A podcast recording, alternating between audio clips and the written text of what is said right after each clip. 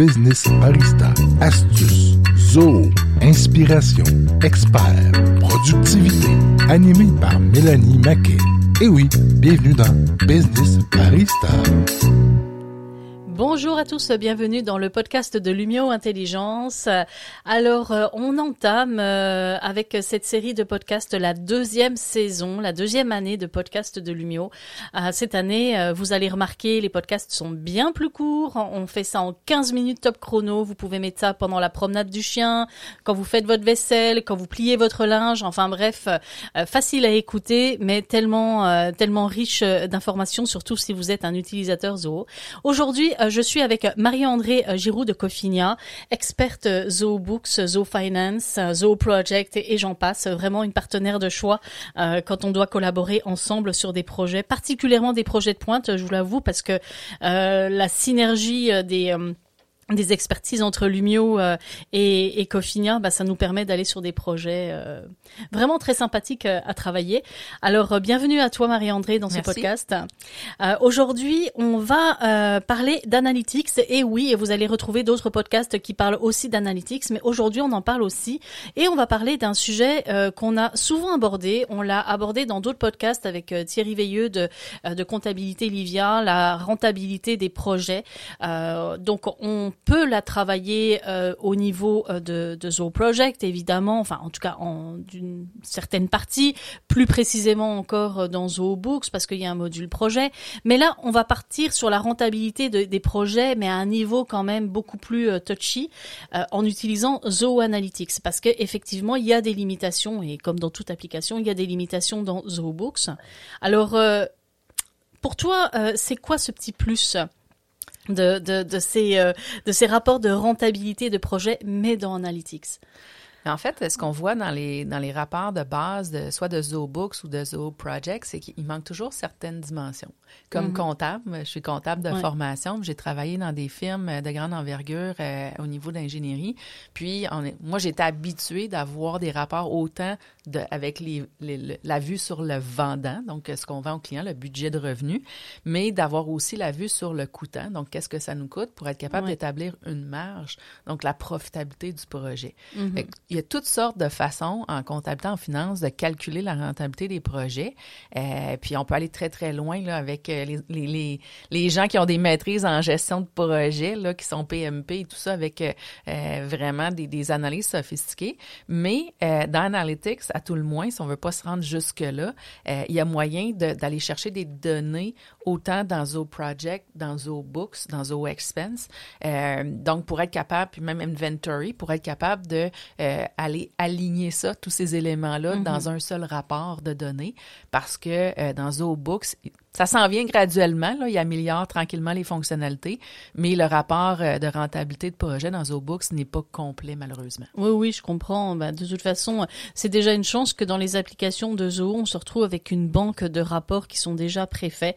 Et je pense que pour les utilisateurs euh, qui ont des entreprises, on va dire, euh, à un niveau simple, comme par exemple Lumio Intelligence, je dire, bien que je fasse de la comptabilité par projet, j'ai pas encore la nécessité d'aller sur Analytics Analytics. Donc euh, le, ce rapport-là dans ZooBooks euh, me convient, mais c'est vrai que quand on rentre dans des projets euh, multifacettes, enfin en tout cas en termes des, des ressources impliquées, eh bien ça peut ça peut devenir devenir un enjeu stratégique.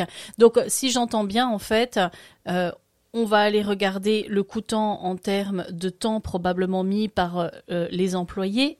Donc euh, là, c'est selon les feuilles de temps, selon les, on va dire le temps à attitrer à ces employés-là pour pour ce travail-là. Il y a le coûtant en termes de stock d'inventaire. Euh, il peut y avoir aussi le coûtant en termes de fournisseurs externes.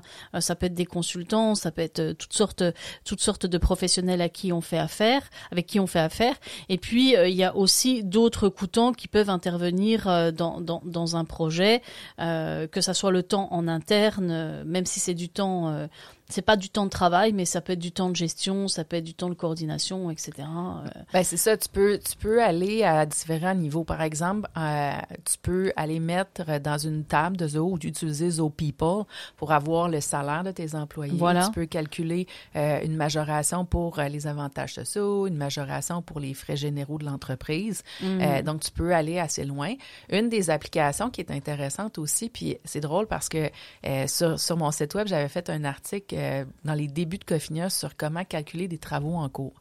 Euh, c'est une notion euh, financière qui est pas nécessairement évidente pour tout le monde, mais qui est comme un peu l'actif, c'est comme un peu l'inventaire d'une entreprise de services professionnels ou une entreprise de construction. Donc, souvent, tu vas, avoir, tu vas avoir des projets qui vont être forfaitaires. Donc, tu vas facturer, par exemple, 25-30 000 pour un projet, mais pour déterminer ton avancement comptable, tu peux pas te servir toujours de euh, par exemple, du nombre d'heures. Tu sais, des fois, tu fais des heures, mais ces heures-là sont pas officiellement productives, dans le fond, avance pas ton livrable.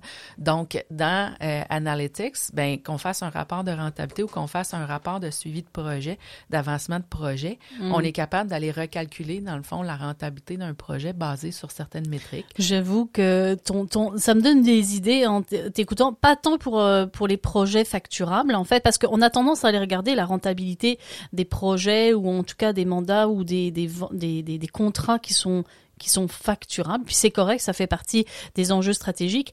Mais combien de fois, en fait, on est impliqué dans des projets non facturables, puis on se dit est-ce que ça vaut vraiment le coup? Puis je vais vous donner juste l'exemple des podcasts qu'on est en train de euh, d'enregistrer. Euh, je peux vous assurer que c'est du travail en arrière. Donc euh, ça implique d'aller coordonner les équipes. C'est aussi des ressources comme faire appel à, Production JNR qui nous aide avec un studio pour avoir une qualité de, de de son, etc. pour les montages.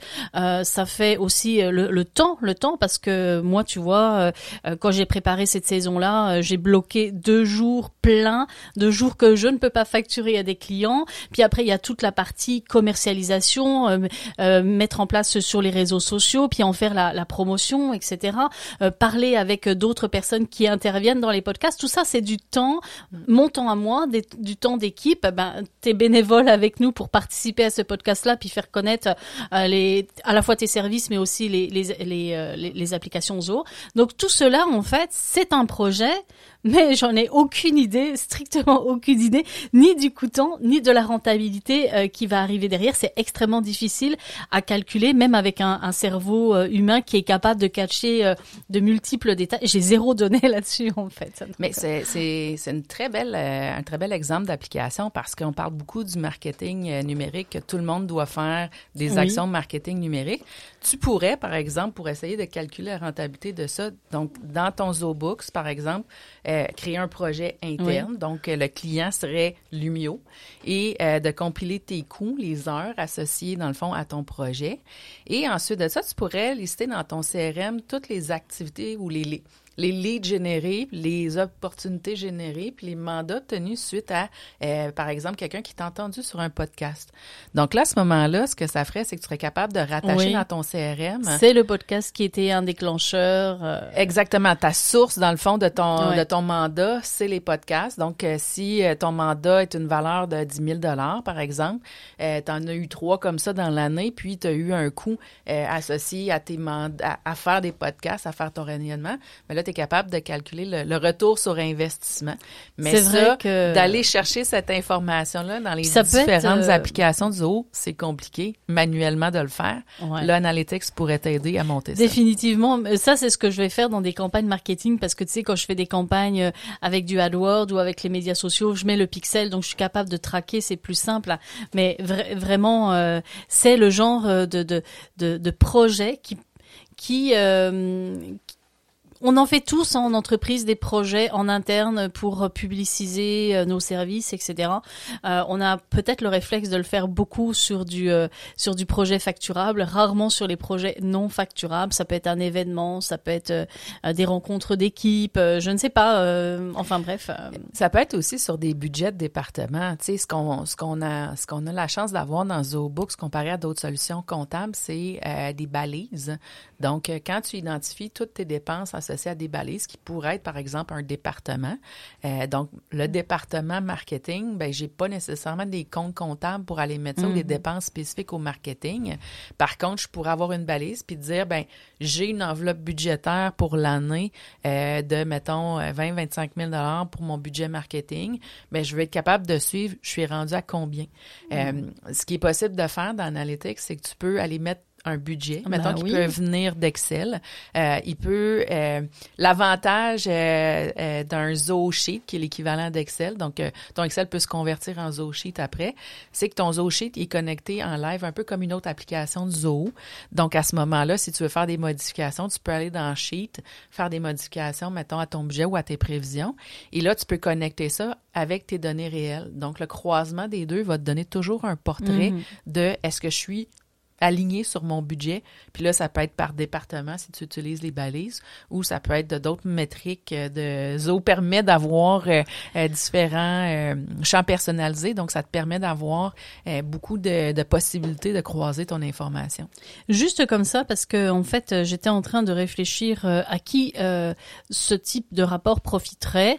donc, c'est sûr que les entreprises de services hein, qui ont des projets, c'est définitif que eux vont avoir un avantage euh, certain d'utiliser ce type d'outils. Ça peut être aussi des entreprises qui sont, euh, ça peut être dans la construction, ça peut être dans l'installation. Euh, ben, tu peux avoir, par exemple, une entreprise qui fait du développement technologique. Tu veux avoir le coût de ton développement versus, par exemple, des abonnements que tu ferais associés à ton, à ton développement.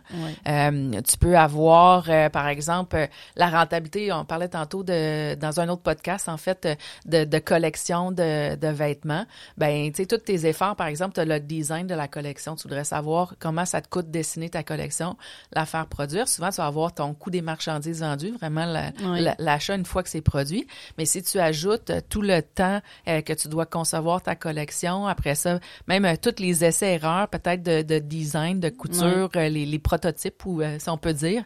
après ça, le coût associé, par exemple, à la promotion de ton de ta collection.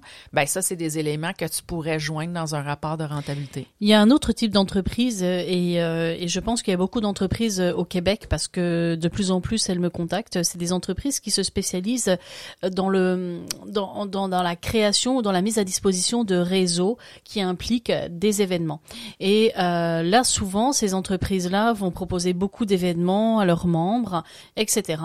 Et vous comprenez bien qu'à un moment donné, ben, ces événements, ils peuvent être très publicisés. Il peut y avoir un engouement euh, de, de, du public ou en tout cas des membres et non membres pour un certain type d'événement, mais qui en fait sont complètement pas rentables du tout. Puis faudrait savoir aussi quels sont les, les événements rentables, pas rentables. Qu'est-ce qu'on fait? Est-ce qu'on garde un événement non rentable mais rentable en termes de visibilité, de crédibilité, etc. Et, souvent dans ces entreprises-là, et puis pour l'avoir euh, vécu parce que euh, dans, dans, dans la gestion de projet, je leur avais dit, mais est-ce que vous avez une idée de, de la rentabilité de ces projets parce qu'il faut les préparer ces événements, il faut les, les promouvoir, il faut les, les organiser, les, les runner euh, quand, quand ils arrivent, etc. Puis il y a tout le post-mortem, post-événement.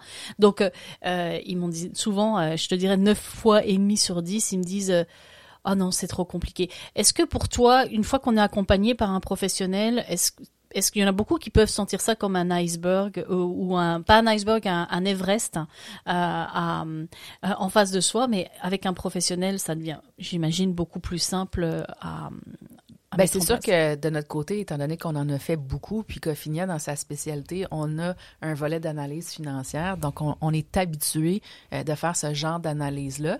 Euh, ça peut être des analyses ponctuelles. Quelqu'un qui est pas habitué de le faire veut voir est-ce que ça donne des bénéfices, est-ce que euh, ça vient confirmer, dans le fond, ses intuitions. Souvent, l'entrepreneur a des intuitions, mais tant que sa business fait de l'argent, ça va bien, ben, tu sais, se pose pas trop de questions. C'est quand l'entreprise commence à, à, à, perdre un peu de rentabilité, des fois, le chiffre d'affaires est encore là, mais la profitabilité en bas, ben sa profitabilité diminue. Puis là, il sait pas pourquoi. Mais là, c'est le temps de commencer à creuser. Donc, des analyses de rentabilité peuvent permettre de donner un petit peu plus d'indicateurs à l'entrepreneur euh, ou accès. Euh, où est le bobo? où est le bobo, effectivement. Ou des fois, quand il y a des secteurs en croissance, ben euh, c'est pas toujours évident. Là, quand tu as une charte de compte qui te donne revenu, puis après ça, euh, quelques postes de dépenses, puis profit, ben ça te donne pas beaucoup de visibilité sur d'où vient, quels sont les secteurs porteurs pour toi. Euh, une, ce qu'on a vu avec la pandémie a amené beaucoup d'entreprises à se renouveler complètement. Donc, celles qui ont passé avec succès ont été capables de mesurer un petit peu plus qu'est-ce qui, qui continue à perdurer pendant la pandémie. Donc, ça, c'est des solutions ben, qu'on peut aider là, les clients qui, qui ont ces besoins-là. Merci infiniment Marie-André pour, euh, pour euh, le partage de cette expertise et cet outil majeur pour, euh, pour des entreprises qui sont dans la gestion de projets. Retrouvez nos podcasts sur le site ou sur la page LinkedIn. Je vous dis à la prochaine. Bye bye.